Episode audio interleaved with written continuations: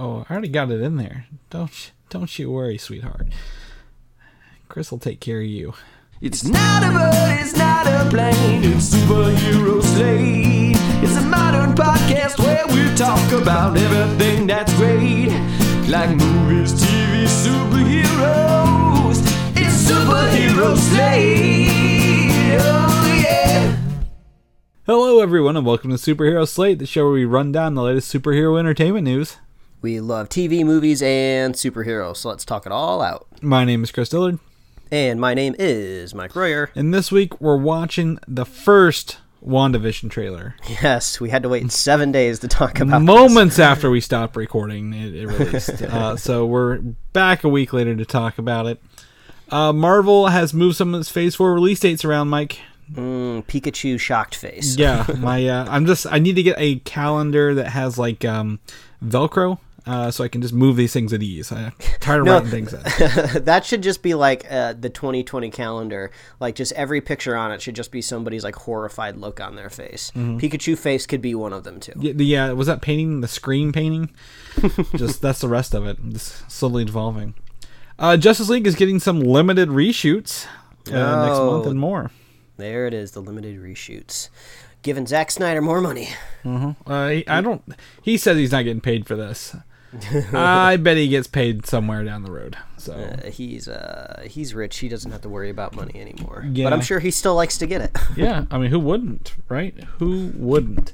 So uh, I just realized when we started the show, uh, I'm I'm just overwhelmingly tired all of a sudden. I've been up working this morning, actually at at, at work, uh, to come in to record this, and just there's like this sudden transformation of my voice from like oh, I'm so tired to hello and welcome to the show. I'm like, damn, I got a I got a radio voice. It's the unintended consequences of recording a show on a Sunday. We're completely at the whim of what has ever happened over the weekend, and all I've been doing is really just sitting on my butt. Um, the uh, I don't know if the the fires have gotten much better out here on the West Coast, but at least the wind patterns have shifted to slightly benefit us on our side of town. We were finally able to go out to the park yesterday under moderate air quality conditions, I believe is what it was rated at in my weather app.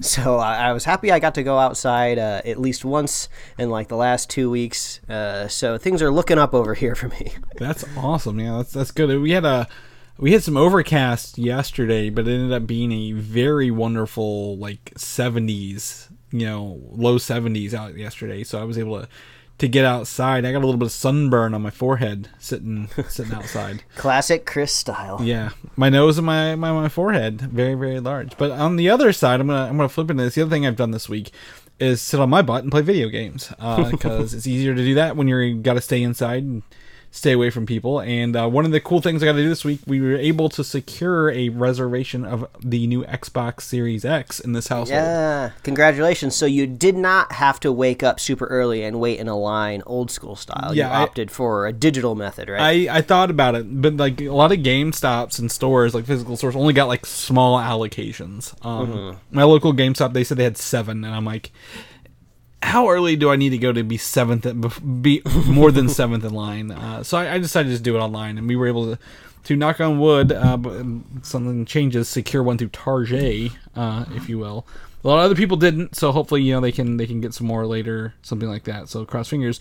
But um, that wasn't the only Xbox news this week. I think it was like the day before these pre-orders went live. Um, they announced that they acquired ZeniMax. Now, if I told you before you read these notes, Mike's, hey, do you know what ZeniMax does? Would you have been able to tell me? No, I would guess it kind of sounds like a bootleg Chinese company that makes like USB chargers or something like that. Right. Yeah, like uh, like like an old Beta. It's the the company that still makes Betamaxes. 30 years later, uh, ZeniMax is actually the parent company of some uh, game studios that you may know, such as uh, ID Software, uh, maybe Bethesda Game Studios, if you will. Uh, and more, and uh, what you probably games you know them for is the Elder Scroll series, Doom, Fallout, Wolfenstein, Quake. Like these people have been making video games for as long as video games have been around, pretty much. And um, Xbox was able to um, they they bought the the company and they are now part of the Xbox brand. Now, what does this mean for the future of these things? I don't think much. I think Xbox is smart enough to be like, look, we're gonna get a if we own this company and you still make them for PlayStation, we're still gonna get a piece of that pie at the end of the day. Like they're not gonna cut off PlayStation people, but um, I, I think this is a, a cool draw because we've talked about this a little bit that I that I use Xbox Game Pass um, to cover my, my my live subscription, and they give me the ability to stream these games uh, remotely or add them to my library without extra charge every month. So Yeah, I think uh, I think that's probably the big strategy here. Is if you think like really long term for the video game space, uh, it seems like at some point in time, I don't know when it'll happen, when the internet and pings will catch up, but soon consoles will just be a thing of the past. Uh, your your grand grandchildren, great grandchildren will just be like, wait, you had to buy a piece of hardware to play video games? Like we just stream it all through the internet now. So once you literally do not need the Xbox anymore, and it's just a brand name that's a streaming service, I mean, they're going to need to own this IP and this software to have this exclusive uh, thing that you can only play if you subscribe to their service. So, uh, yeah, I think it's more of like a long term uh, strategy, but uh, that's cool. I mean, uh, Bethesda seems like they're going to get a big old uh, injection of cash that will maybe. I'd like to see a resurgence of Quake. I remember playing that back in the day. It's like the fastest paced shooter that I think has ever existed. Like you're all like when I watch like gameplay, like high level gameplay of Quake, it's just people always jumping. They're only ever touching the ground for like a fraction of a second, kind of like how a horse runs in slow motion. They're like barely ever touching the ground. Really, it's just like there's people just going all over the place. There's like lightning blasts and like energy like balls flying all over. It's insane. Well, I that I, I always think of that Unreal when I think of old PC multiplayer games. Like mm. that's the stuff. Like you know now it's Call of Duty and, and and Fortnite and Apex Legends, but back then it was you were playing Unreal or you were playing Quake, and those were the 2 games you were shooting your friends in. Um, and they were kind of wild stylistic stuff. I mean, I remember again going back to ID Software Doom, like running Doom on everything. Uh, and like even they evolved it later. What was it? Chex Quest is where they just reskinned the Doom and do it in your cereal Yeah. boxes, uh, which was pretty cool. And they uh, their newest one, Doom Eternal, came out, and people are really really digging it um, as well. So I, I think there's some opportunities here, but I want to see. I I'm not a Skyrim person, right? I, I missed Elder Scrolls Five Skyrim, but I played the hell out of four, which was um no not Morrowind. It was the one after that. Um, whatever four was. Uh, someone's yelling at me through the other end of the the the podcast. Um, but I want to see what they do with an Elder Scrolls Six, Mike. Like how often, how many times can you remake one game across generations uh, and release it? Um, Crysis is trying to do it, and what was it? They always say can can it run Doom is the other thing. So Doom as well. So I'm hoping they they, they give us like an Elder Scrolls Six reveal sooner than later, if you will, and, and, and something that we can probably. I, I don't want to just play on Xbox. I don't want I don't want people to miss out on stuff. I don't want these to be exclusives. I don't think one console is better than the other. Um, but I, but I hope they they put it out you know in this generation and it's pretty good. People enjoy it. Um, as well. So I think I think gaming gaming's coming a long way. We've got some uh, probably what it comes out. These come out in November, so we a little bit toy we can do toy with it. But yeah, it's it's been it's a good time for that. And we'll talk about some more video games here in a minute in your quarantine stream. But uh, we'll uh, we'll let you I'll let you take off with this first thing here that uh, I'm I'm interested to get your take on. Yeah, so here we have my little corn stream. So, you know, pull on up your nice little uh, chair. You can unfold it. Uh, you maybe use one of those things where it's like one of those big long tubes that you catch air in and then you tie it up and it's like a inflatable bean bag. Oh, if you the, we have a, a flesh colored one of those in our office, and we call it the hoo ha. Because Yes, of what it looks like, and I'm like, "Ah, I don't like this. Let's get this out So of here. please sit down in the hoo ha and prepare for the Corin stream. And first up, we have a brand new film that landed on Netflix over the weekend Enola Holmes. We briefly, I think, reported on this movie, I want to say a few months back when it kind of uh, hit the first news cycle. And this is uh, starring uh, Millie Bobby Brown as the sister of Sherlock Holmes, who is uh, played by Henry Cavill, and is also joined uh, by um, I don't know the guy who plays Sherlock's brother. I actually can't even think of Sherlock's brother's name off the top. Minecraft, uh, and uh, Minecraft kind of en- ends up playing, I would say, a little bit of a a, sticky wicket in this movie. Uh, but uh, Holmes was uh, it was pretty fun. You know, she uh, she breaks the fourth wall, looks towards the camera, which seems to be almost formulaic when it comes to modern Sherlock Holmes movies. Where if you're making a modern interpretation of Sherlock Holmes, you almost need like it needs a little bit of a special sauce, right? We kind of saw that with uh, Robert Downey Jr. Sherlock Holmes, where it would kind of do that time warp, and he would stop and analyze the situation, uh, and then you'd gotta get to see what he was thinking. And then when you kind of got the Benedict Cumberbatch Sherlock Holmes, we got a little bit of that too, where he would like look at a scene and stuff would highlight. The would Mind almost- Palace. Yeah, like a slightly maybe more t- toned down uh, uh, movie interpretation. So with Enola Holmes, we have her breaking the fourth wall, looking to the camera, which I thought was actually pretty funny. Uh, the the intensity of which she uh, breaks the wall is a little bit higher at the beginning of the movie, and then kind of once you get into the story, it kind of tampers down a little bit, which is kind of fun because you you briefly forget about it, and then she'll uh, you know she'll break the wall again. So it was a fun movie. I would say this is a really good um, all ages film. You should definitely sit down and uh, watch it with your family, with your kids. And I, I think I would be pleasantly surprised uh, by a sequel. It didn't really knock me off my socks. You know, I'm glad I didn't spend you know fifteen dollars to go catch it in theaters. Uh, you know, because I feel like this is this is a good small screen take where you don't really need the gigantic uh, screen and special effects uh, dazzling your eyeballs. and and it was made with that in mind, knowing that it wasn't made and then brought to Netflix. It was made by Netflix. Yeah. Also, there's kind of this. Um, I don't know if I want to say surreal moment, but you know, um, Enola and Sherlock share a lot of scenes in the film.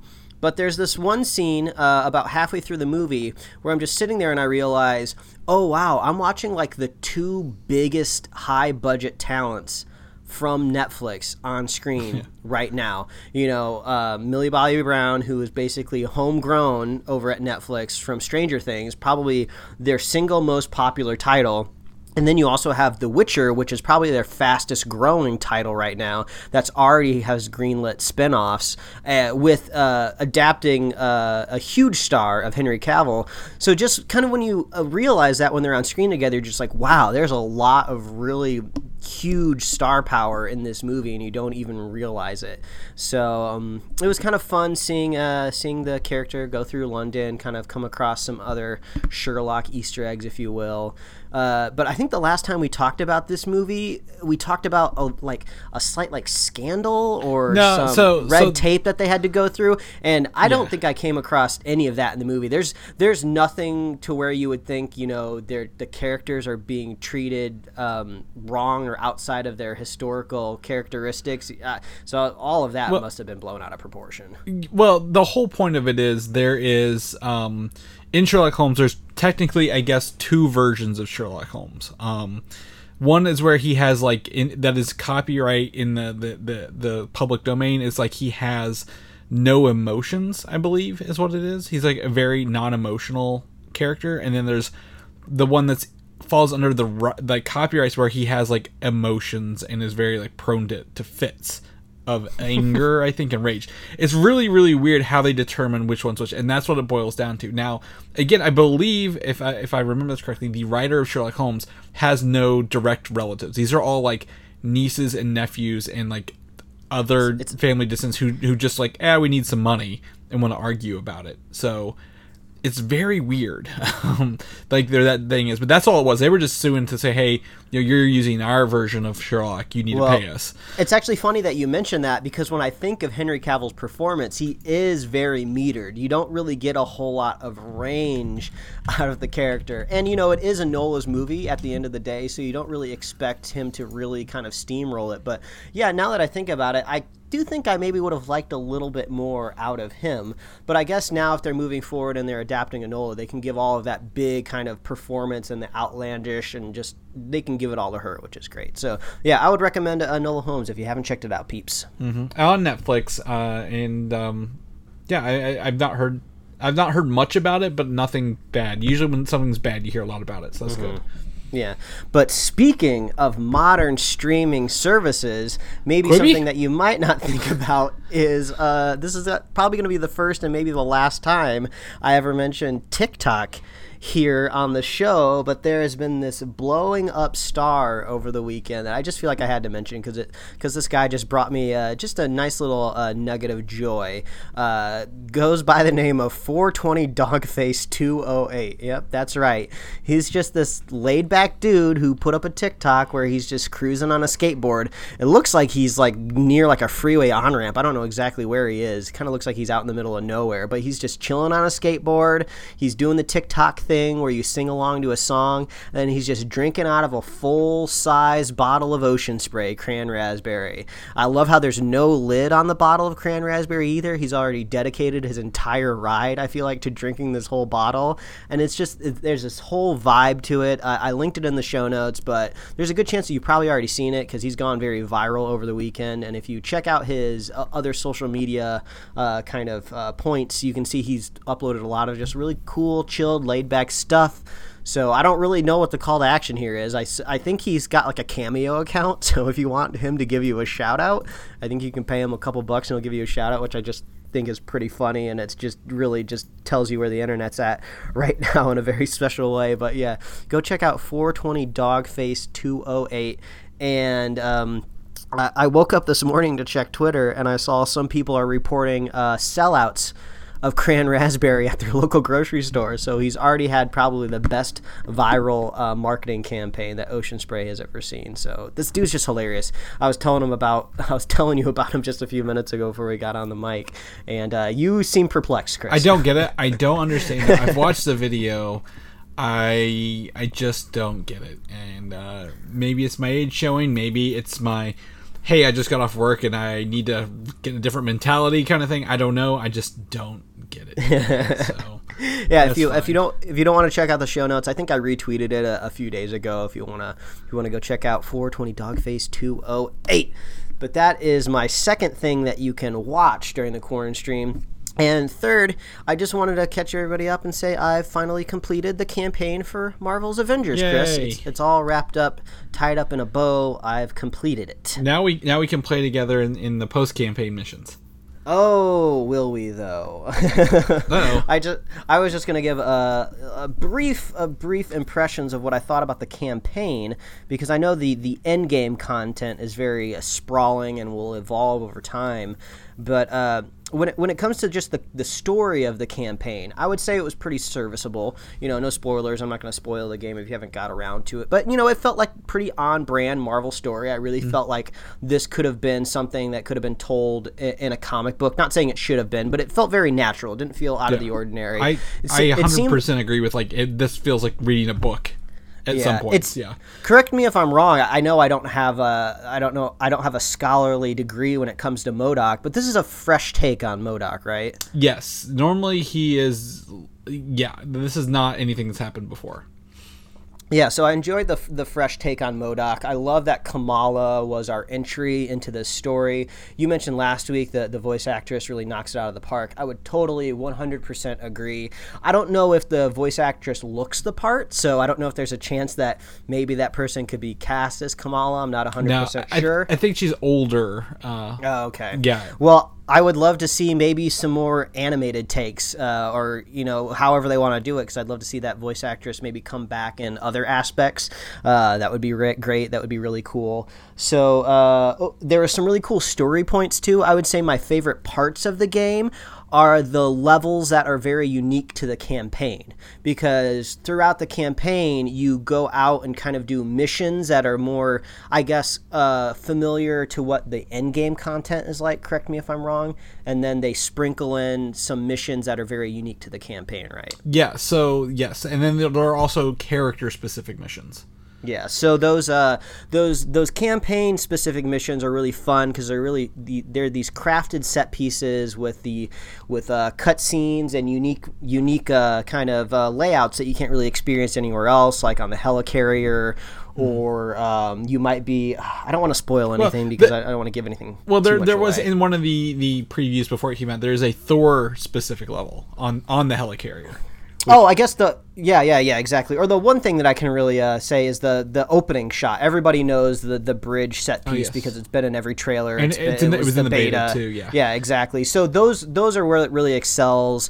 Uh, but there was there was a few things that uh, I was unfortunately just like really disappointed with. Uh, you know, I know these things could possibly be added into the end game content, but I, I I just wanted them to inject a little bit more life into the campaign with some more Marvel villains. I mean, I Mm-hmm. was really really let down by you know you know really successful games don't have to have really big boss set piece fights, you know, but this game really feel like it needed some more of them. I got really really tired of fighting really big robots and just robots throughout the entire game. You know, it kind of felt like a waste. And I and I understand when you're when you're a team of the Avengers, you do kind of need to fight hordes. It's kind of the use for the Avengers, but man, the the robots really started to uh, weigh on me over time. And I, I think probably the biggest thing that might keep me from playing the game long term, I would say, is the level design because those levels where you're just kind of like going out and doing missions just felt really repetitive to me. They always seem to start out in a big, wide open area, then then usually you kind of whittle down inside of an AIM facility.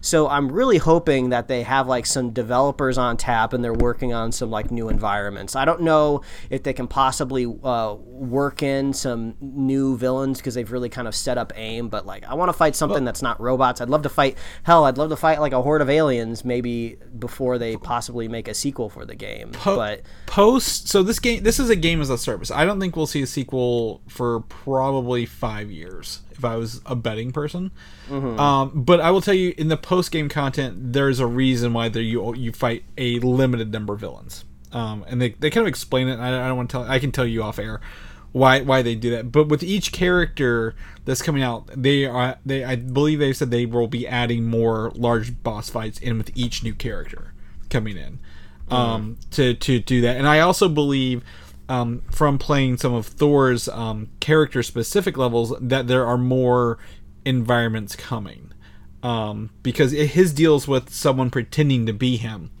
Uh, if you have any idea who that is, Mike, who's pretended to be Thor? well, I, I I won't say because I've only played the I've only played the first mission, and I, I might be more inclined to play some more of those character based missions. Yeah, so I think I think they're there, but I think it's a trickle down approach for some of this content. Um, here here's what it is. Here's what it is, and now we're going to give you every month. It seems like right now, um, October is Kate Bishop. November is um, Hawkeye. December could probably be depending on the uh, atmosphere Black Panther or Captain Marvel. Um, Spider Man is coming to PlayStation as well, I believe in March. So they have like a a monthly drip of characters um, as, as a live stream. So I, I imagine you're gonna maybe not see them out the gate, but also this game again, like you said, the you can get everything for free on the characters, right? Like there's a lot of like six character things. and- Well, see, see, that's kind of an, another point. I feel like my opinion overall of this game would be a lot different if the game was free. And I know that sounds like crazy, and it sounds like I'm just wanting people to give me stuff, but it just seems like when I'm looking just at what this game gives you beyond another kind of free uh, to play service game, really, I feel like I paid sixty dollars for a pretty short campaign and I really wish if the game was free, even if they, they left the game, if they left the campaign in or left it out, I feel like my opinion of the game overall would be really different because I'm not invested in it sixty dollars. So I think that psychologically, that's something that uh, I felt like they. It seems like they could get away with. They're like, oh, this is a big brand name. This is Avengers. You know, we can we can get away with the sixty dollar price tag. But um, Well, I I'm playing I don't know. Well- my second time, and I like it's still a twenty. I mean, ten to twenty hour campaign. I don't feel like that's that's short at all compared by any means. I mean, I know you Well- blew you blew through Call of Duty in like the first week. You had it rather than like the, within like a, a week. So I mean, you're like four weeks into this. So I mean, I don't Well- know what would you make a free campaign.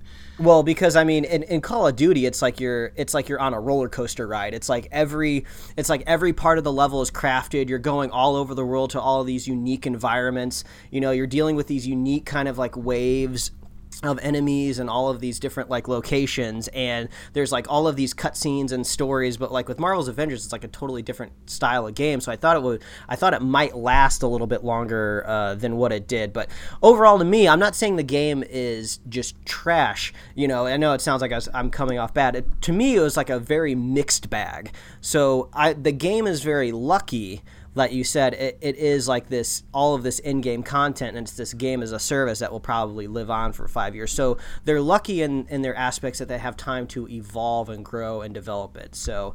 Uh, so I'm not really I'm not super sold on the game. I'm hoping that when they bring out all of these other components, like all these new characters and all of these other character-based missions, like give me some like really classic Marvel villains. Give me something to fight that's not just big giant robots, and I think I'll be a little bit more excited moving forward.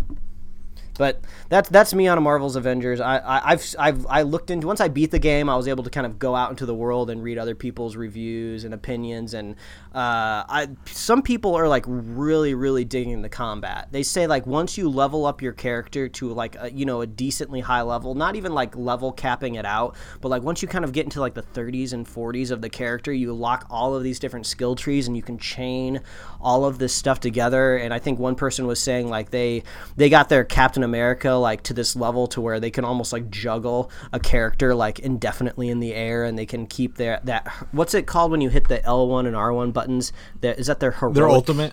yeah their ultimate they said that they can keep that Brooklyn Brawler ultimate going for almost um, like in, per- in perpetuity as long as they keep smashing people. So you can definitely do some pretty cool stuff combat based. So uh, Yeah, well, there's thi- there's definitely stuff to take away from this game that's pretty cool. I, I think there, there there's two thought processes behind this because one I agree by the time you beat the game none of your characters are at level 10 right like none of them I think Yeah. are at level 10 because it makes you not necessarily juggle but you go through six very unique characters so you don't have time to level one of them up because you have to play as Kamala you have to play as Iron Man and so on and so forth. I think that is, is a problem because the game does open up once you hit at least 15 level 15 because then you can start equipping double or two of the um, artifacts on the right there. Um, and then you get your points to level them up. So I, I wish you were you felt stronger earlier in the game because like it doesn't really like the campaign doesn't push you to play side missions to level up because none of it matters in, in the game. 'Cause like I, so I told you, you don't have to worry about your gear. If you just play, you can beat the campaign. And there are again in the post game, there are every one of the side missions I've done has a has a I guess a cinematic to kick them off. Like they don't just like, hey, you're flying and here you are.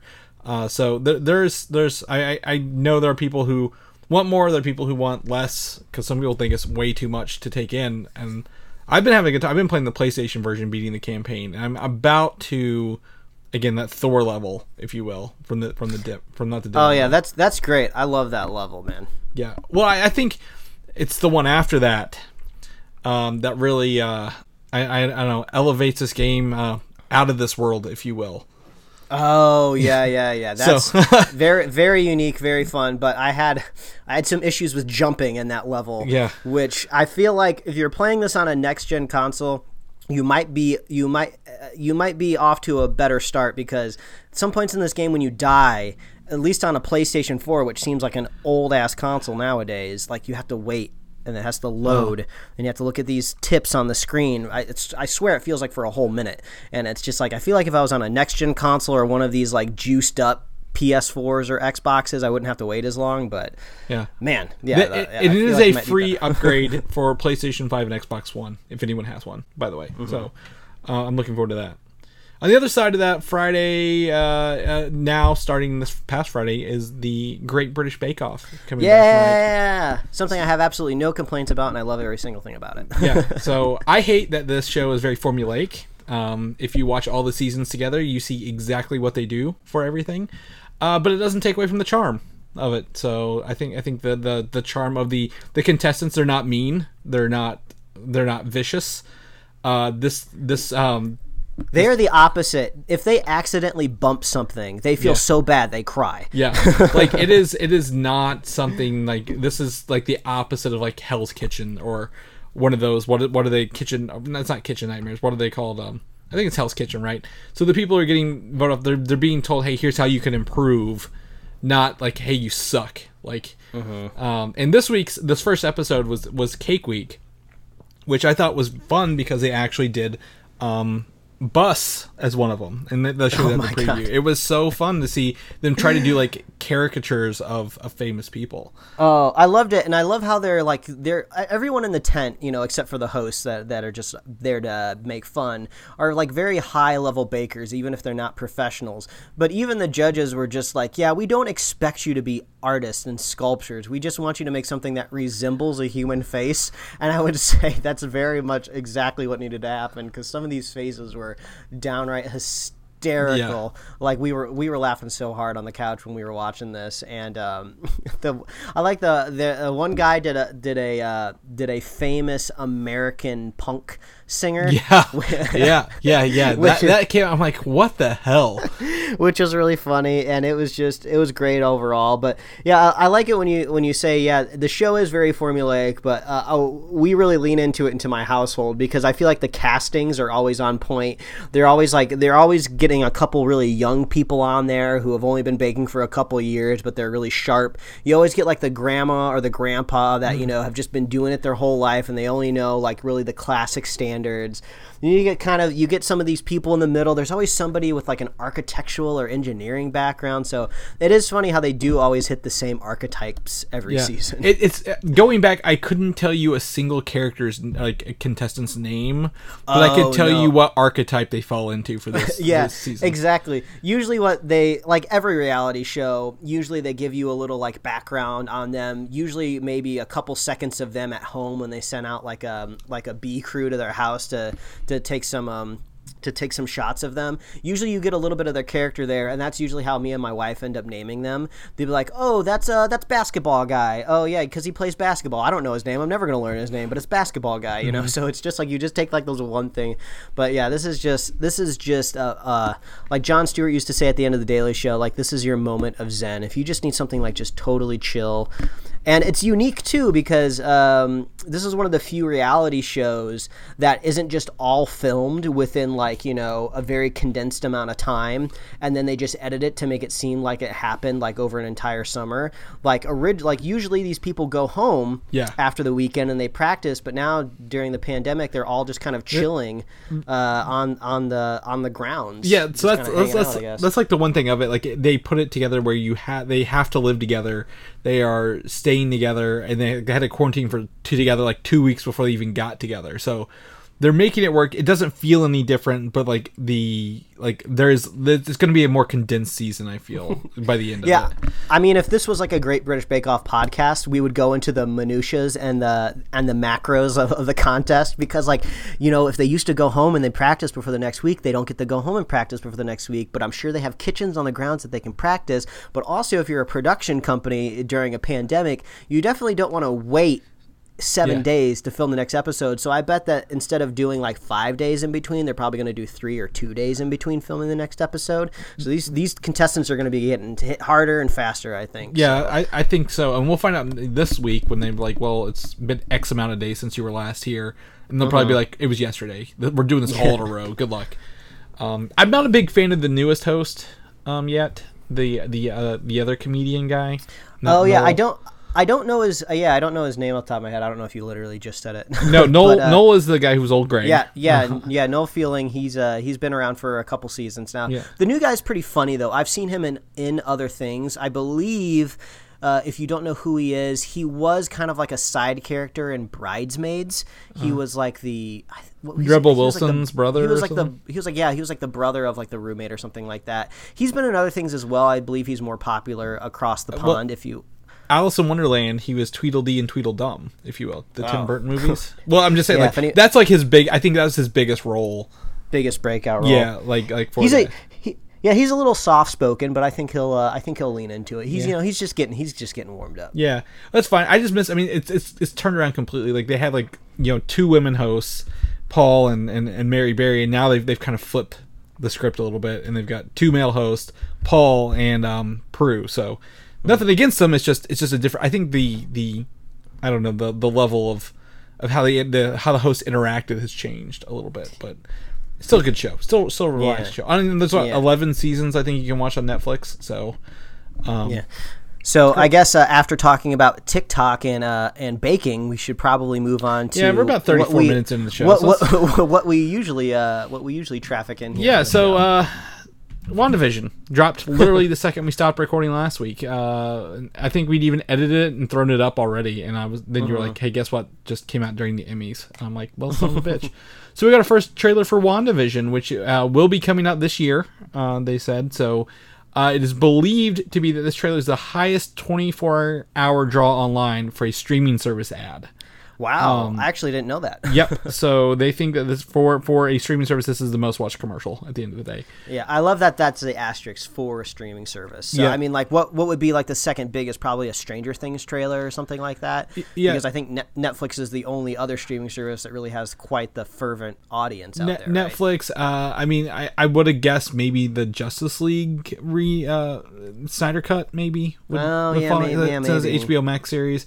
Uh, who I don't I don't know what Hulu has that's like really unique to its core. Maybe Handmaid's Tale. Yeah, I don't know if *Handmaid's Tale* is bringing Yeah. the uh, bringing the bringing the really uh, Right. foaming at the mouth of viewers for trailers that they will. I know it's a good show. I, I can see like a season two or something, not like the initial Yeah. launch. But again, this is the first year since 2009 we've not had a Marvel property in theaters, so we're chomping at the bit for something here.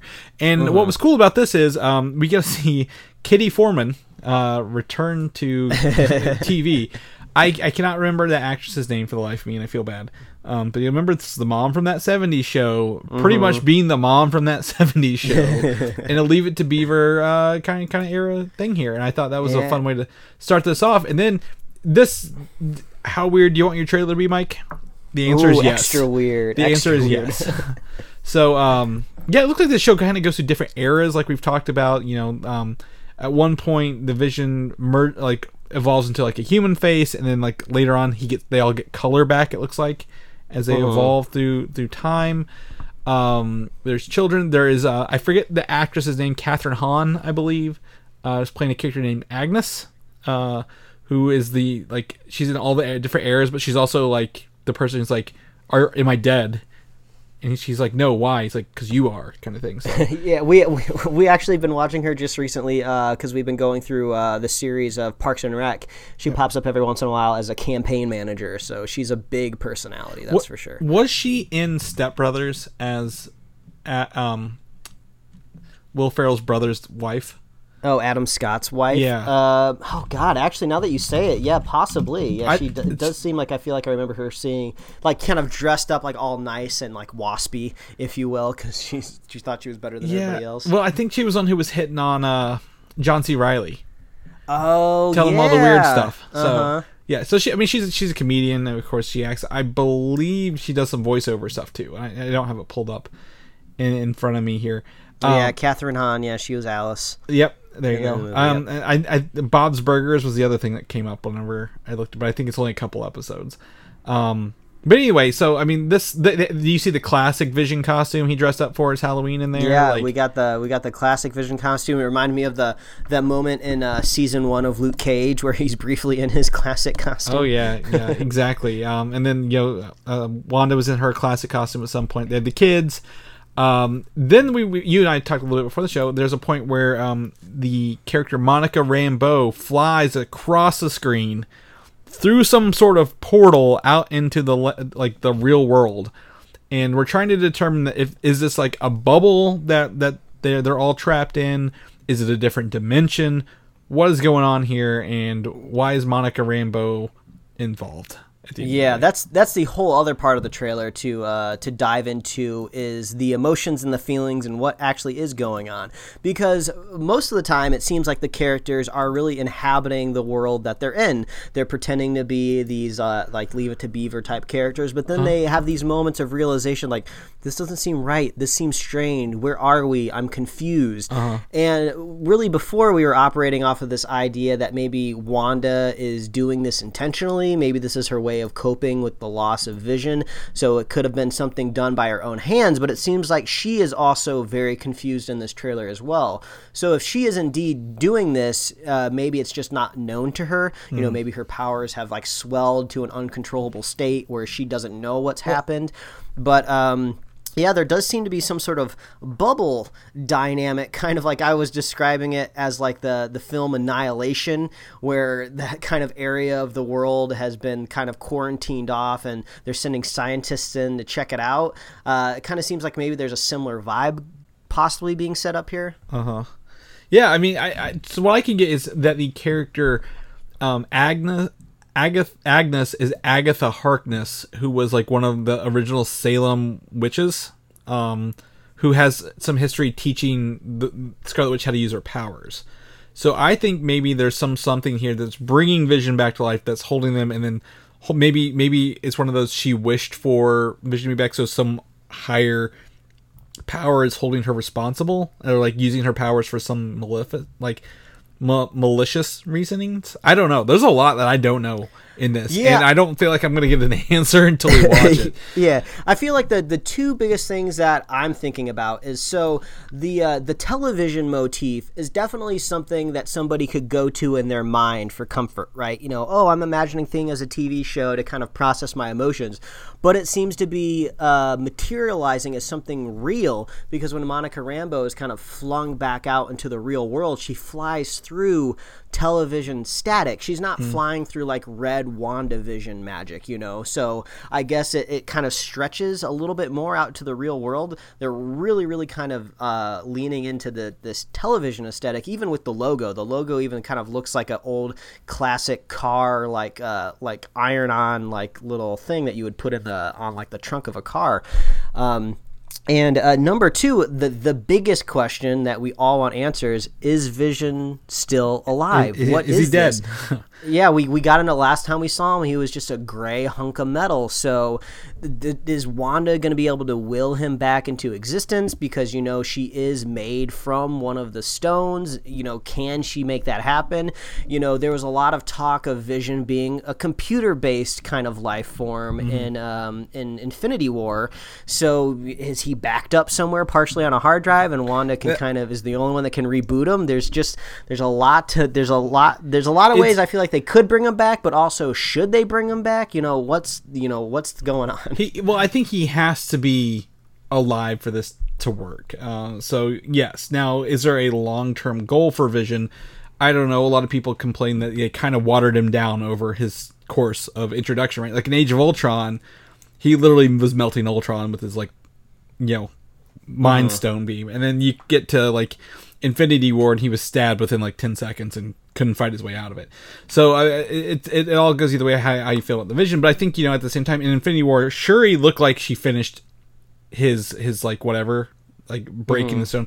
So i think there's more to that that we'll get into this but i don't think it's going to be computer related. I think everything with wanda is going to be very much this is magic powered um related. And we also talked about a little bit on there um uh kat dennings who plays darcy in the um thor series is part of the show and they've not seen her yet. So if she has any experience with the thor you know the multi-universe like the universes aligning and the the, the einstein bridges or whatever they they talked about in those movies i think this may be something related. They bring her in as an expert to talk about this is this a different even universe this So- is like a bubble universe if they're bringing her in as an expert, they better have at least one line where it says she has uh, gone out and done a lot of like research, uh, field work, and has like gotten a PhD and masters and all that stuff. Because I think the last time we saw her, she was just kind of like a. She was just like a college assistant, right? She wasn't really. She didn't seem very. Uh, she didn't seem very interested in all of this stuff. She was just very kind of laissez-faire about all. Of Well, the first one, yes. The Dark World, she was more involved uh, in that movie. I mean, she she was like reading, doing the reports to tell Jane that things were happening. I, I think she was more involved in that one. But at the same time, the Dark World technically took place in 2014, and this is now what 2023. So she she'd had 10 years of growth. Uh, I think I think there's I think there's enough there that our, our our last recollection of Darcy and what the world looks like, you know, nine years later is definitely going to be different.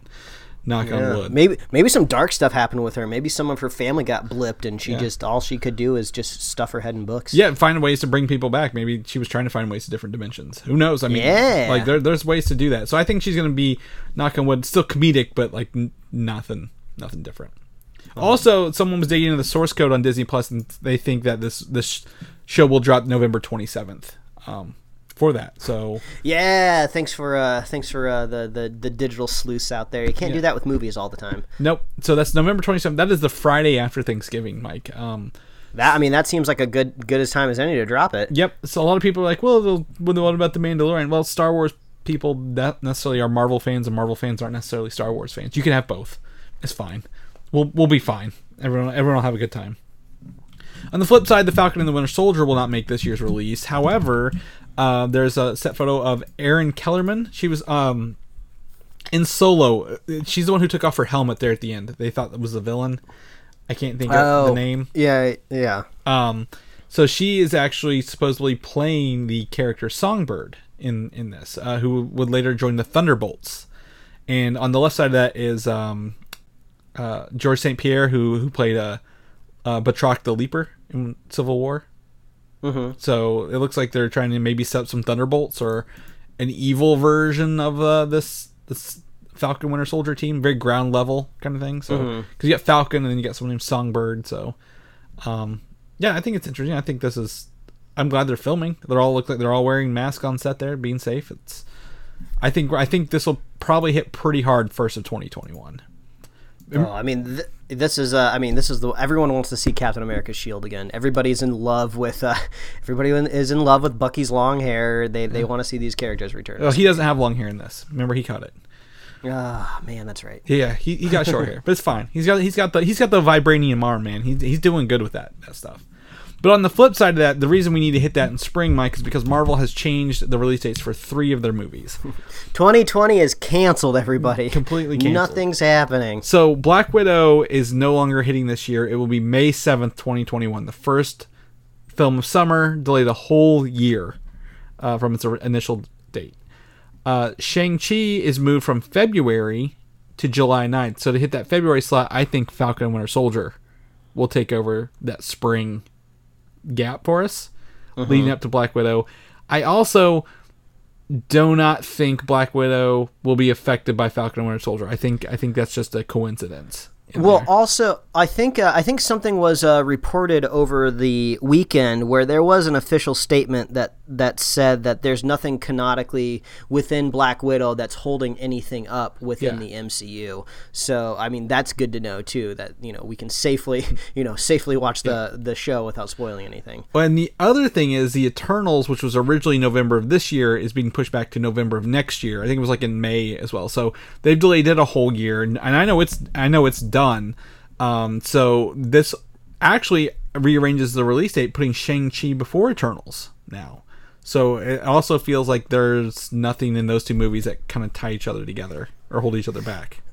Yeah, I mean, I guess one of the upside to all of this stuff getting pushed by a year is, you know, unfortunately there wasn't a lot of production that was able to happen during 2020, not a lot of, of physical production, but kind of the good sign, good side of making movies is so much of movie making happens offset, right? Post production, pre production, writing. So they've just unlocked all of this extra time that can go into all of these other Marvel movies, which means we're going to get this awesome swell of stuff. So mm-hmm. not not only will we getting we'll be getting a lot more Marvel stuff in 2021 and 2022.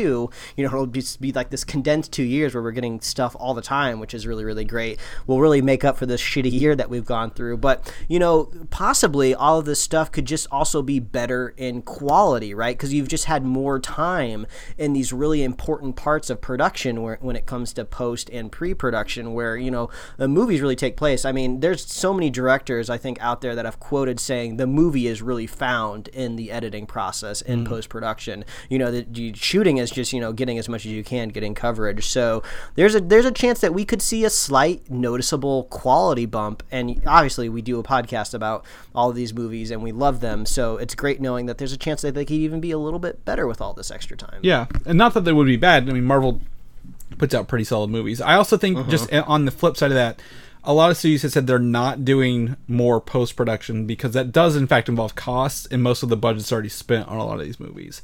Um, so I don't think Black. I think Black Widow is in a safe zone where they're they're not going to touch it because it almost came out. Like we were, like what a month out before they moved that. Like that was like Well, almost Well, there. yeah, exactly. There's not going to be any extra work being put on Yeah. Black Widow because that was pretty much ready. They were pretty much ready to hit play for us yeah. until the pandemic. But the other hit. ones, Shang Chi's still yeah. filming. Eternals probably is a lot of CGI work, um, stuff like that. But yeah, so Mm-hmm. I, I I think there are some that are yes can benefit. Some are like yeah we don't need it.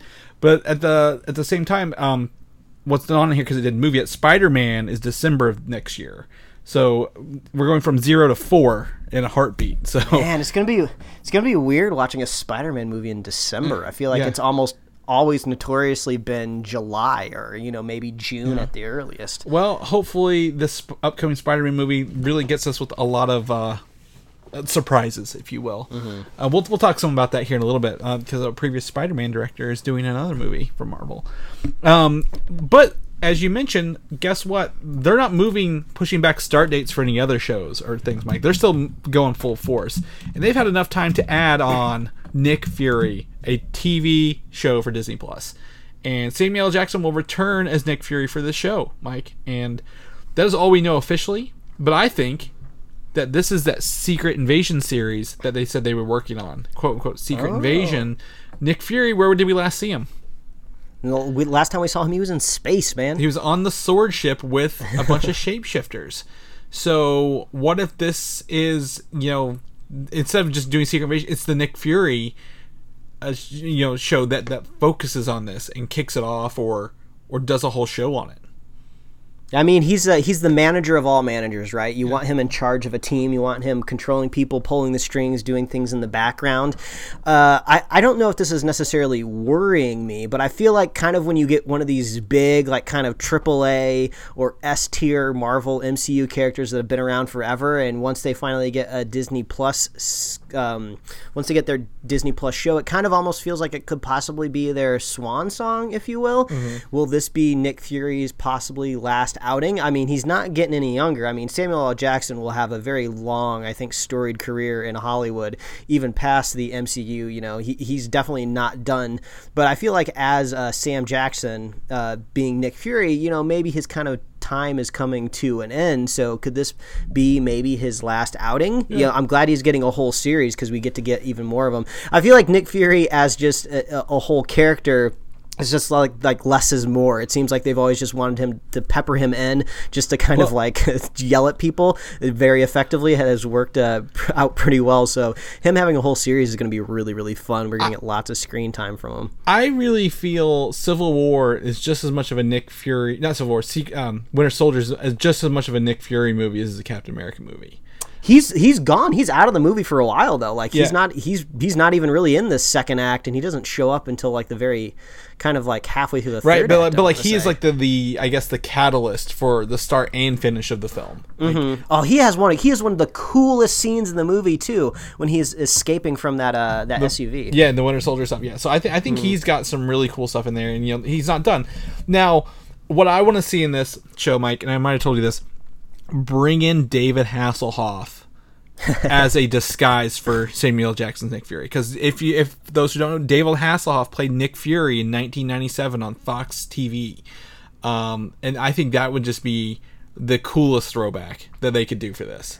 I mean, I can, now that you're now that you're talking uh, uh Skrulls uh briefly. I mean, if you have shapeshifters, you can already imagine like the brief scene where you know uh one of the uh one of the was it is it Kree or Skrulls? I'm getting, Uh, I'm uh, getting these Skrulls mixed up in my shapeshift. Yeah, Skrull. Yeah, I'm just already imagining one of the Skrulls just like showing off all of these new shapes that they've adapted, traveling all over the world, and then briefly morph into David Hasselhoff. Yeah. you know. But before, you know, they they were Nick Fury, and then when they morph into David Hasselhoff, they still have some of the clothes on. So it's just like, oh yeah, that's uh. I, I, I uh, think it'd be funnier if, if they're like, well, we're looking for Samuel Jackson. You know, he's he's a black guy with an eye patch on. Well, they they find again David Hasselhoff, a large, you know, muscular white man with an eye patch on. Like, well, this isn't him, obviously. But I mean, I, I think there's there's some opportunity here. I think you know, again, is it a swan song? Maybe, probably. Uh, how do you get more Nick? Nick Fury technically was in the first Iron Man, and uh, with the series will be the longest running uh, MCU character to date, right? Like, I mean, so I, I'm I'm excited for this, and hopefully they they do it. And you know, what is Nick Fury good at doing, Mike? Just disappearing when you need him most. Uh, Yes. So- that that's that's my one stipulation for this show. If this is indeed uh, Samuel L. Jackson's last outing as Nick Fury, they cannot kill him. If they they need to just have him mysteriously disappear, no one knows what happened to him. You can infer that he possibly died, but we can't get any confirmation. He just needs to be this like legacy, this ghost that just kind of disappears and fades. And there's a way that you can concretely, narratively tell the audience that he's not coming back, but the characters around him know know that they don't know what's happened to him. Mm-hmm. So that that's the magic I want to see pulled off in that you know episode eight, if you will, which will probably be how long it is. Yeah, yes, yeah, it's, yeah, six to eight. So let's let's let's see what they're doing with that and keep it going. Another Disney uh, Plus show I'm excited for is Moon Knight. Right, they're moving along with it. They're casting right now, and they are eyeing Keanu Reeves for the lead role of Mark Spector. Keanu Reeves, the the elusive actor that's been rumored, I feel like for pretty much every other Marvel character. The Keanu songs. Well, here's the thing: everyone has uh, they've cast relatively young for every Marvel show, right? Almost every Marvel uh, role they cast younger, um, but they are looking specifically for 40s to 50s for Mark Spector because he has a storied past as a mercenary already. So they can't really like, oh, you're 25 and you've been a mercenary for how long? like five years? You're not really storied. So I think this is an opportunity uh, if they can get him, bring him in. Uh, Keanu Reeves. We're like I said, we're in the Keanu Sans. Um, what what can he do? He's doing comic Yeah. books. He's doing video games. He's doing Yeah, Bill and Ted Three. There's absolutely no more kind of stink attached to doing like TV or streaming based content. I mean, that's basically where the future is. That's where everybody's trying to go. That's you know, that's where you get the big paychecks. That's where you get the big cash. So I mean, uh, yeah, I think uh, Keanu like is looking over at Disney Plus. Like, yeah, I think this is a good place to go. Well- so oh, uh, Marvel's they're got money. pay- yeah, they're gonna have to pay a lot of money for him though, because he is a, he's top tier. Yeah. I, I mean, I, if they maybe I don't know maybe if they start publishing his comic book, he might do it for for a discounted fee. Because his, his book his book is called Berserk Berserker, but you take out the e's, so it's just like B R Z R K R. So I've heard good things. Heard good things. Uh, they're also currently casting the side characters from the Moon Knight series. Uh, Jean Paul Deschamps, uh, who's also known by Frenchie, and Marlene Alroon. Alroon. I don't know how to pronounce her last name. I just read the comic books; they don't tell you their name out loud.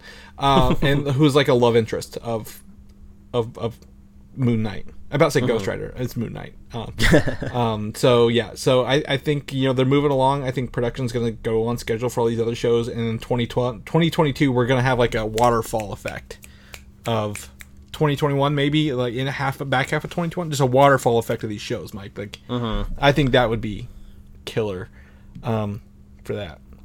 Doctor Strange, got some rumors. You want some rumors? Yeah, give me some rumors. Okay, you know it's, it's one rumors. rumor. Uh, Tom Cruise is going to play Tony Stark from Another Earth in this movie. Yeah, I saw this briefly. I never clicked into the article because I figured if it was important enough, you would add it into the show notes. Uh, so yeah, this is uh, this is crazy. Do you? I wonder how closely uh, this will come out next to the Flash, who's going to be doing something very similar with doing these uh, you know alternate realities of characters. Uh, it sounds like Marvel is not going to lean into it possibly as much, but uh, I mean like. Uh, uh, that's uh, that's crazy. I, I'm just trying to imagine like Tom Cruise being Tony Stark. That kind of feels like fan casting. Like, uh, what was the show we used to watch uh, a lot on YouTube? Uh, movie fights. Yeah. where they would bring these nerds on to fight, and I've I feel like I distinctly remember a category where they were debating, oh, who would the Marvel Avengers cast be if the movies happened in like the 90s? And I'm sure Tom Cruise was cast as uh, as uh, Tony Stark in one of those arguments. So I, it, seems to make a little bit of sense. Well, I'm pretty sure Tom Cruise was. Um, they wanted him for Iron Man back when this started. Like, it's not like a fan casting. Like, he was one of the lead roles for this. Um, and that is part of part of like why they they're doing this. Like, you know, Tom Cruise he doesn't want to sign up for a franchise unless it's Mission Impossible. Um, uh, so or what, what did he do? Did you like two Jack Reacher films? I think. Um, so like they could bring him in, get him to do the role, and like, hey, this is you know what could have been in another universe when they literally we're going to hire him instead of Robert Downey Jr. back in 2007. I mean, it's a very easy role for a high level celebrity to cameo as because you don't even need to put the costume on. Yeah. You know, Iron Man's pretty much been fully CG probably since like Iron Man 2. So uh, you really just need to kind of like clip his head out and stick it in that CG helmet and you're basically good to go. So. I mean, that's I, I- I, would imagine what that's like a day or two of shooting for him. Yeah, probably. I mean, I, I'd love to see them do a different suit from a different universe. You know, I don't want it to be the same looking one, like maybe the Ultimate Iron Man, which is way different looking, or something like that. Um, to really get the hinge, like maybe maybe like when do you ever see Iron Man 2020? Um, the one that has like the gears on his shoulders, kind of thing. Oh yeah, yeah. So like there could be some opportunity to put him in a different suit because he maybe, maybe they would have designed a different one for him, you know, year, years ago. So um that's cool. Uh, there's also again rumors for this since Sam Raimi is directing that Tobey Maguire would appear in this movie. However, I think Tobey Maguire would be better fit to show up in a Spider-Man movie, Mike. It- I mean, it makes a little bit more sense, doesn't it? Yeah, I would love to see all the Spider-Man people cameo in a Spider-Man film more than I would like to see Spider-Man people in a Doctor Strange film. So I don't know. Maybe we'll cross our fingers. Yeah, well, I think uh, Sony's Sony's probably got a little bit more contractual weight over there Yeah. when it comes to the past Spider-Man. hey, you guys want to come do this? We got some money. We'll sprinkle it on you. Because what is Tobey Maguire up to these days, huh? I don't know. I'd have to Google it. If I had to guess, he seems like the per- the type of person that was just like my love has always been theater, and they're probably doing like a play somewhere. I mean, obviously not right now, but he seems like a person that has moved on to like Broadway to stretch his acting ability. I have no. I, I think he probably um, adopted all the horses from Seabiscuit and is just spending all his free time raising I mean, those. if I mean, depending on how good his agent was, if he got any of the back end of those Spider-Man movies back in the day, those were box office record-breaking films. He, you know, he probably doesn't have to work again a day the rest of his life. yeah, it's, it's true. He also was a poker player, uh, really big in like 2005, 2007. Oh, really? I didn't know that. Yeah, I'm kind of looking here. He hasn't done. Um, I was looking at his filmography. Let me. I'm just pulling up his filmography. Ah, he's been doing um, some producing. Not Hey, look at that behind the camera, man. he. His last acting role was a uh, voice in The Boss Baby. so he has really just been. He's been. He produced three, uh, I guess, movies in 2019. So I mean, producer. He's Yeah, yeah, he, yeah. He's using his Spider-Man money to f- to fund other stuff. I think the last role I remember watching him, in- I guess he was in The Great Gatsby, um, but I will always remember him in Tropic Thunder, which was the year after Spider-Man Three. So, yeah, that's that's cool. So yeah. Anyways, moving on. Moving on. The next thing is uh, Helstrom. Mike, uh, the Hulu show Helstrom gave us our first trailer to look at today, and I Are you want sure you don't mean Marvel's Helstrom? It's not- or just Helstrom. It's just it's just Helstrom. They don't say Marvel's Helstrom anymore. if you drop Marvel, just Helstrom. Yeah. it's cleaner. That, well, I mean, I think here, here, here's the thing I want to tell you. If they showed me this and did not mention Marvel at all, I'd be like, yeah, this isn't too bad. The fact that I know it's a Marvel property now from from from Jeph Loeb makes me not feel as good about it. But this trailer, it, it's okay. I mean, it feels like a Hulu show, right? Like it feels Yeah, like something you'd watch on Hulu, but nothing. Yeah, I mean, it seems competent. I don't know if anything really here seems super fresh or original. Unfortunately, Yeah. what you know, whether this was steeped in uh in, in a Marvel property or not. But I mean, there's tons of shows out there that deal with like the spooky and the you know the other like- dimensions and demons and stuff like that. and, and, and to be frank, this seems like in, if you take Supernatural and you make them a brother and sister instead of two brothers, this is your show. Yeah, it does just kind of seem like another monster hunting show. I don't really know what the, I guess pun intended, the X factor is because the X factor probably would have been it to, connected to the X Men universe, but you know that seems to be all but vanished. But you know that being said, that's just speaking to the quality of the trailer. And usually, you know, outside of big budget streaming shows, you know, something maybe slightly smaller scale, usually your trailer is just kind of showing you highlights of the first episode. And TV shows are usually supposed to be all about character and the narrative and the and the long stretching storyline. So, you know, there's a chance that this could be a really good show and if you just sit down and watch it, you could really kind of like dig your feet in and really love all the performances and stuff like that. But at least when it comes to the trailer, I'm just kind of getting generic kind of spook vibes, which hey, might be all you need in, in the month of October to kind of vibe with Halloween. So uh, I think this is what part of their broader like Halloween month. Yeah. So yeah, if you're just looking for some like something new, I mean, there's not just a whole lot of really new stuff really coming out. You know. Yeah, like I said, it doesn't look bad. It doesn't look good. It, it- this literally looks like it would fit in with the Defender show, like in terms of quality and how everything was cut. Like it feels like, oh, you want a supernatural version of the Defenders? Here, here's Helstrom. Like Mm-hmm. that's exactly how it feels, and that's nothing bad, like we've said before. But it's not like, oh, you gotta watch this when it drops. Yeah. Uh, so I kind of just from like the the industry kind of insider ballpark part of my brain, I kind of just want to watch it to kind of see if they ever use the word mutant, if they ever like say the word like Xavier, Well, you know, if there if there's really going to be any Easter eggs to the Marvel universe at all. Well, I don't know where you're getting the X Men connection from. There's there's nothing X Men related about this, and it wasn't from Fox. Well, but from the from the Marvel Cinematic Comic Book universe, I mean, it's tangentially related. So that's what I'm saying is is there going to be any kind of like crossover, even just like just in word drops, Well, if you will? I would say the only thing they do is like again from the Jeph Loeb era. Would this reference um, Ghost Rider? Because there was a Ghost Rider show announced at the same time that they canceled like the next week, right? Um, Mm-hmm. And Agents of Shield is where I would I would see a connection here. Um, Mm-hmm. But it it looks like since they just dropped Marvel, they're like, nah. This, this Yeah. Here you go. Here's a, here's a spook show. If it works, it works. If it doesn't, no sweat off our back. Yeah, I think uh, I think we we mentioned it before. Yeah, if it's if it's good enough to get a season two, they'll probably just separate themselves even more from the Marvel the Marvel title. But you know, if not, you know, it's no big deal, and no one will remember this show after they watch it. Yeah, pretty much. Or may get a cult following of people who really love stuff. So that drops October 16th on Hulu. All all the episodes, nothing weekly. So um, if you want to binge it that weekend, you know, curl up with your candy corn, Mike. Throw on some some jack o' lanterns, some Jackie O's, and hang out. what you don't like Jackie Oh, I I love it. Like, oh, honey, do you want to go out to the store and get some Jackie O's? Just like Chris, I don't know what you're talking Oh, about. no, my wife knows now. She's like, "You mean jack o' lanterns?" I'm like, "Yeah, I do." what do they call that? What is that? What am I? What did I get that from? What? Where did I? Where have I stolen this from?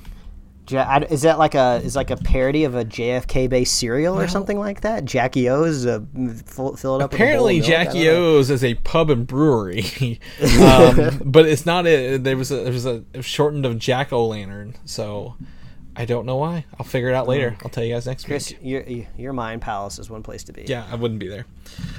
The Boys is getting a spin-off series featuring young superheroes in college. Yeah. Have you been watching the boys? Have you caught up on season two? Yet, I've not watched a single episode.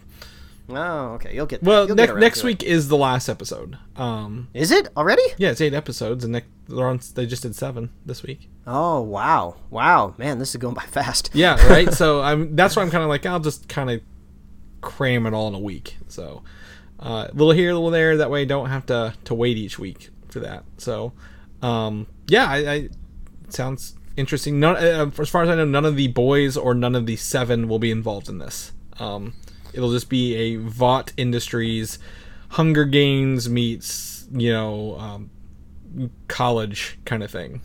Yeah, the uh, the wife and I have two uh, desks that are pretty close to each other. So like during uh, during the work week, we're just kind of like sitting down, you know, just doing our work, but then like you know swapping headlines whenever we scroll ap- across something. And she was just like, "Oh, did you know they're making a boys spinoff?" I was like, "Oh, really? What's the description?"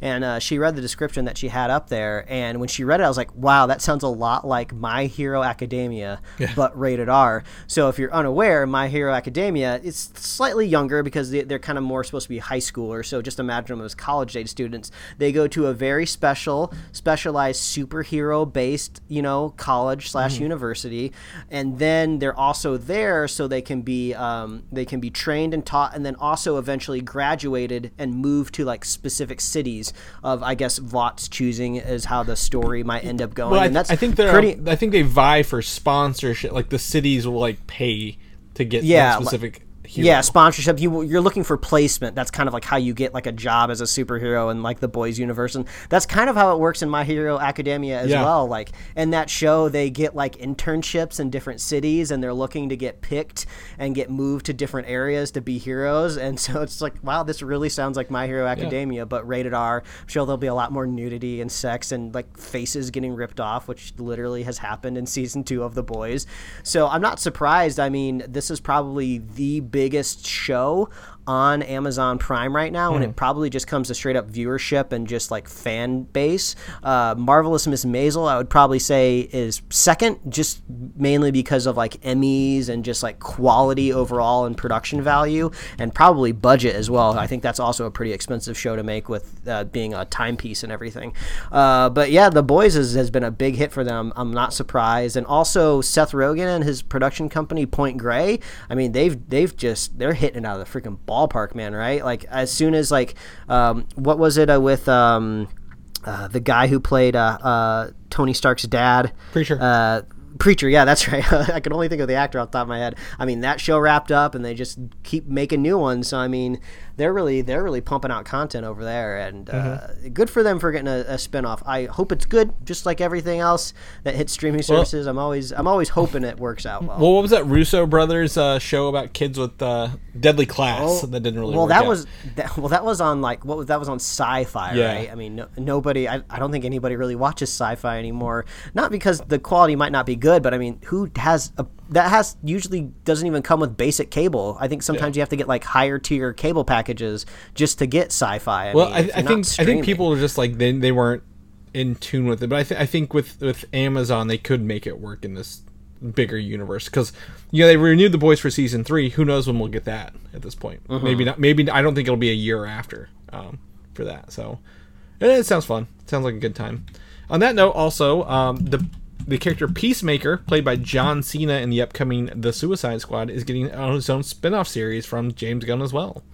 that was the last thing I was expecting. That was some pretty wild news to see the last week. Yeah, so apparently James Gunn says, you know, during the um the, the quarantine and the you know Hollywood's kind of being shut down, he's had more time to work on stuff. So he was able to write the show based on this character Peacemaker, which the show will include other Task Force X members. He said, but it does not interfere interfere with his Guardians three schedule to film it and make it. So um, I don't know if I don't think he'll he may not he may not direct it. He may not be on set doing all the show, but he has written it at least and and turned it in Yeah, to this- be on HBO.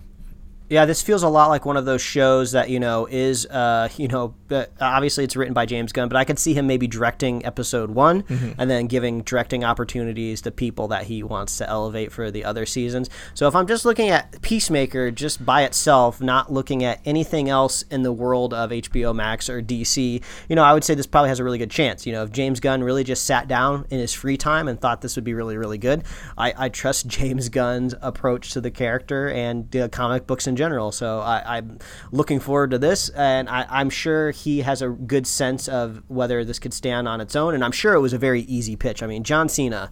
He's a, he's a star, you know. He's he's definitely elevated past uh, wrestling. I think he still really likes wrestling and still does it actively. So he has a he has a very broad career. So John Cena, that's an easy sell to HBO Max, especially on top of all the other stuff that HBO Max is greenlighting. Uh, I, but all the other stuff makes me a little bit more worried because it kind of feels more like Warner Brothers and DC is kind of putting the cart before the horse. Like I hope uh, Robert Pattinson's Batman is good, and I hope that world is really really good. But they've already greenlit two shows based on that universe, and we haven't even seen the movie yet. And uh, you know, I know Matt Reeves has done good stuff in the past, but you know, we've seen you know we've seen things go wrong with Batman before. So uh, since this is all like kind of James Gunn's world, you know, I think we'll have a. Uh, I'm not too worried about it. Yeah. Well, he also And also, I think there was a promo. There was like a promo image that came out with it that said like that said like um, "fac." You know, it's uh, it's Peacemaker. That was my weird attempt to not swear on the podcast Yeah. by putting an A instead of a U. But like, so it's like, oh, they're really they're they're leaning into the goofy wackiness of like the James Gunn Well- uh, Suicide Squad world. and also the character Peacemaker is a guy who's like he will he he will he strives to achieve peace by all means necessary, including murder. So like he's a very interesting character to put in there. It's like a very violent Captain America, if you will. So um, yeah, I mean this is HBO Max. I mean I think they're leaning into these shows that tie into the movies. No, he also did not say this was a prequel or a postquel, uh, if you will, of the movie. So. post post it's a prequel or postquel. That's that's, that's what right. it is. It's not necessarily a sequel. Uh, so uh, they won't tell you. They won't, he won't tell us where it is. So it, as not to ruin the film. So Mm-hmm. um, we'll we'll see. I'm guessing prequel. What do you think? You never know. I mean, if if he obviously dies in the Suicide Squad movie, uh, we that's all we have left. And then, and there's no there's no episode count order I think as well. So if they did like four episodes and released it before Suicide, the Suicide Squad came out next year, I wouldn't be surprised.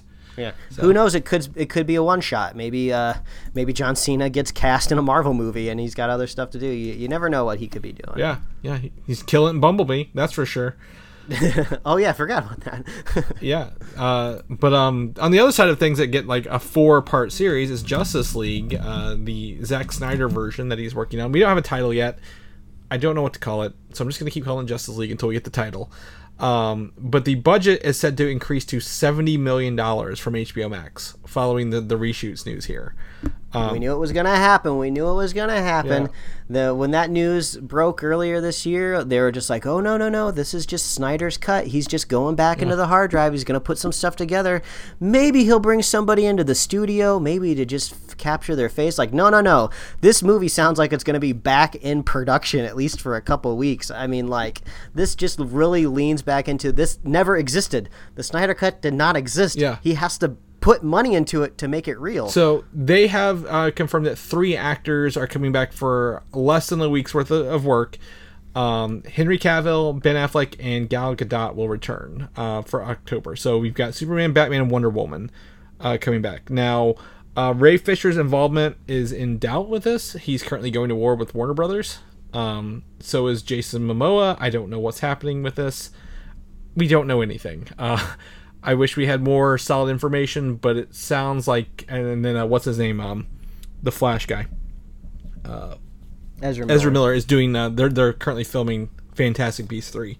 So um, uh, yeah, it sounds like I don't know what you do with those three characters in that movie that we already haven't done, but maybe they've got some green screen stuff to fill out some stuff. I, I don't know. There's a there's a lot of questions here. What they're reshooting and what he doesn't have and what this will look like, but um. Yeah, Yeah, they, they've kinda- really turned foot on what they said they were gonna do versus what they're actually doing. Yeah, to me, this really just leans uh, more and more credence to the fact that this probably isn't just going to be a single cut that you sit down and watch all at once. It seems like it's probably going to be a couple parts. Uh, they, they've confirmed it's four. parts. They've confirmed it's four. yeah. Oh, yeah. The only thing they haven't confirmed if, if, if there is going to be The- one single. Cut no, there is. You can sit down and No, watch. it's four once one a week for four, and then the fifth one is the full.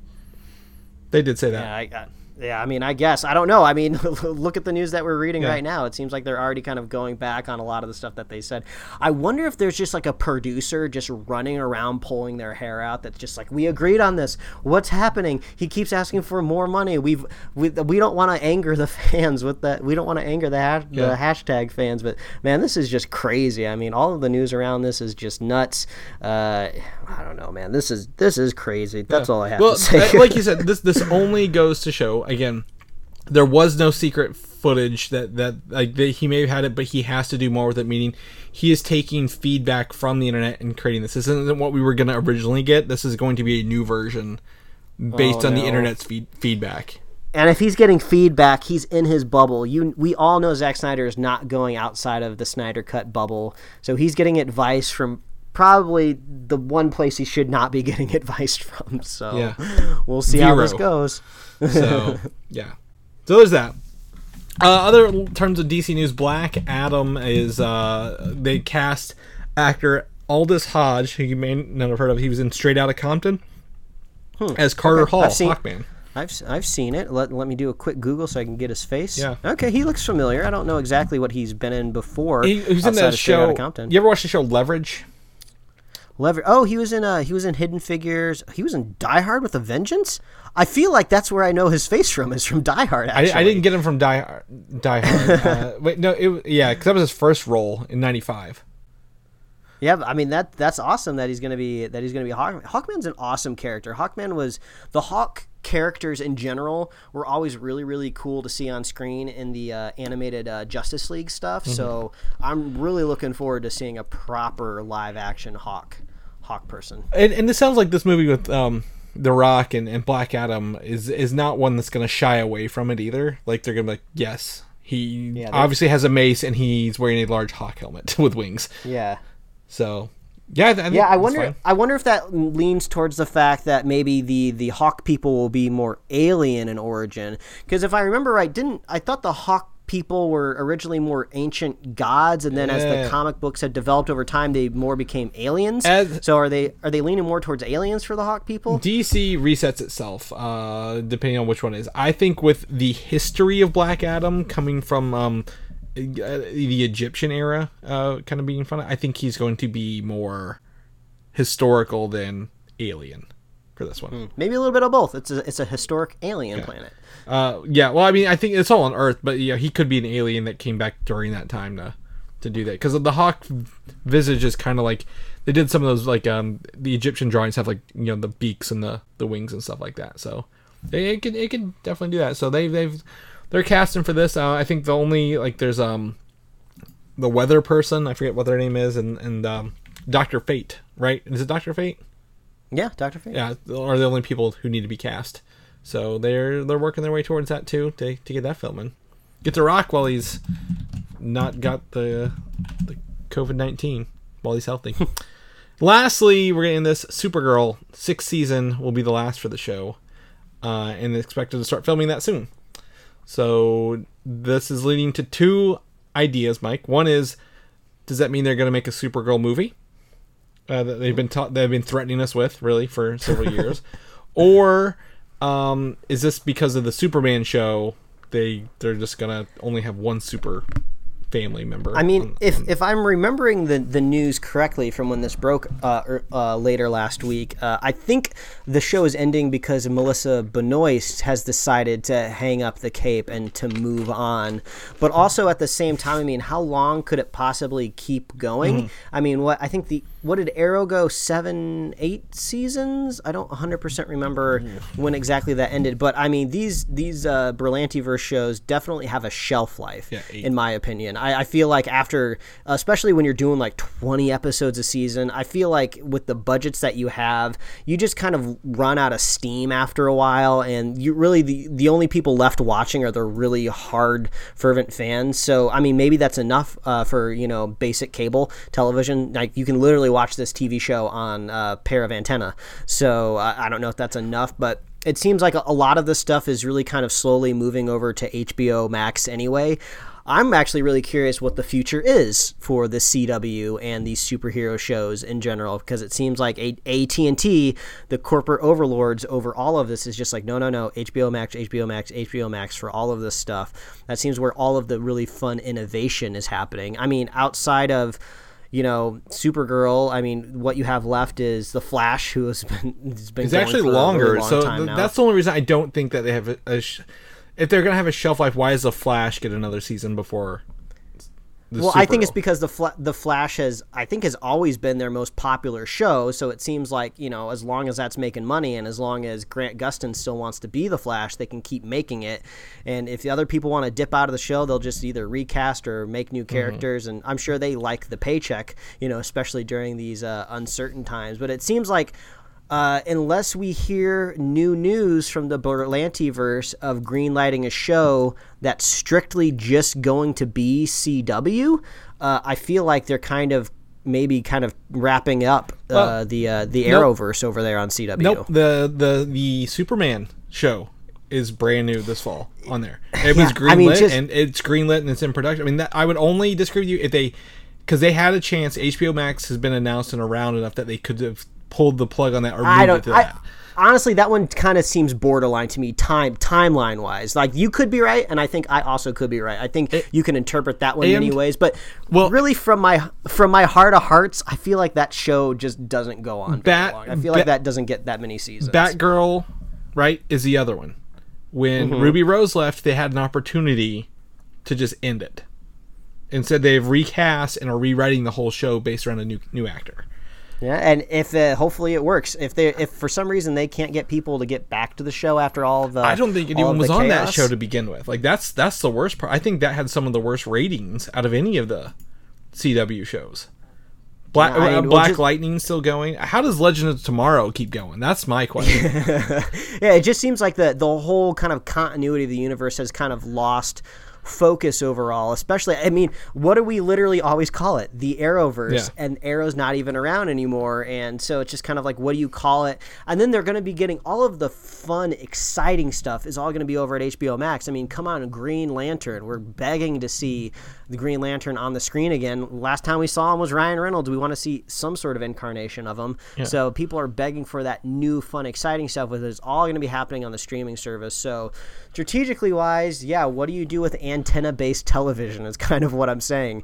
Like, you do you put the reruns there? What exactly Well- happens? I don't know. They could be there's there's some fun stuff that could happen. But- you know, but maybe they just reinvent themselves a little bit. I think calling it antenna based television is underselling the fact that most of these are on DVR or Hulu the next day, if you will. Mm-hmm. And that's where they still make tons of money. Like literally, literally tons of money. Like we have a local here in Louisville, we have a local CW station, and they they these are their top performing shows on that network, believe it or not.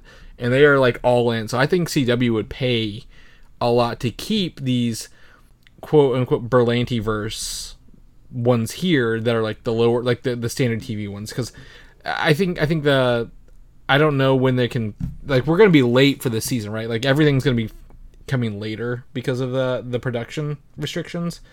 But I mean some of these have got to go some of these got to end but I don't think I think Green Lantern's gonna tie into the movie version of of Green Lantern. I don't think it'll tie in any of these things. So I, there's a this is a weird place, but Supergirl making it six seasons. I think it's going to be what seventh season? Uh, no, sixth season is kind of a miracle in and of itself because it was what CBS first, and then CW inherited it and was like, "We'll run with it." So, and it, I think I think you you think we can both say, and I think you would agree with me that possibly the golden age of CW based superhero shows has probably passed. Uh-huh. Like we've probably had it already. That's probably when you know all of the crossovers were happening. We're probably not going to get anything quite to that level moving forward. well, the um, I think it, it is Batgirl and Superman are doing a crossover this fall, but I think.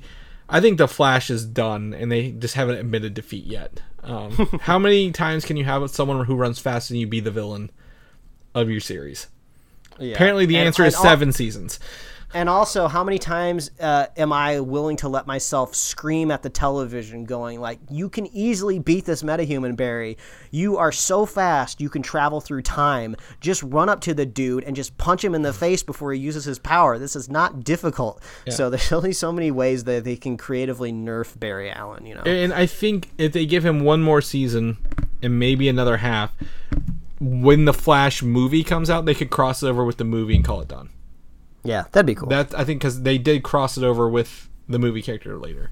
The CW, I, I don't know how they're still getting numbers on some of these, but you know there are fans, and if you if you're strong, I mean, Supernatural lasted ten years longer than I ever thought it would. So, um, CW's got got its audience, man. It brings in some money. All right, well that's our news for the week.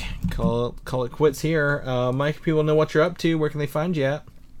Well, they can find me at Mike Royer Design on Instagram and Twitter, and you can read my webcomics at pickledcomics.com. Chris, where can people find you? You can find me on Twitter, Valdan V A L D A N, or Instagram, Valdan87.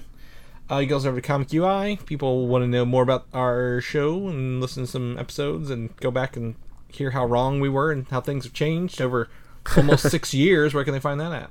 Yes, all the historical context you could ever need is over at superheroslate.com. That's the best place to find all the avenues we host our show and to get our show notes. And more importantly, if you want to check out that 420 dog face video, which I'm begging all of you to watch because it's great, you can find that in our show notes uh, too. Uh, you can find us on Apple Podcasts, YouTube, Spotify, wherever else you love to listen to find podcasts. Please like us on social media. We're on Facebook, we're on Twitter, we're on Instagram, and you can get merch at superheroslate.com slash store. Uh, we love hearing from you. Please reach out if you want us to talk about anything specific that we've been uh, missing. Is there any nerdy niches that you'd like us to uncover and look into? We'd love to check that stuff out. Um, and if you want to be a super fan of this show, it's very easy to do. All you have to share the, all you have to do, share the show with a friend share the show with a buddy, and more importantly, if you are in the United States of America, please vote. We are uh, we are uh, encroaching on the uh, a lot of uh, voter registration deadlines, and uh, the beginning of November will be here before you know it. So if you want to watch WandaVision at the end of November with a guilt-free conscience in America, you absolutely have to be a voter if you're over the age of 18. So please register and go vote. And that's all I have to say. All right. Well, in that's the case, we'll see you guys next week. All right, bye everybody. Thanks for listening, and don't forget to subscribe. Well, toast my cookies. What? no.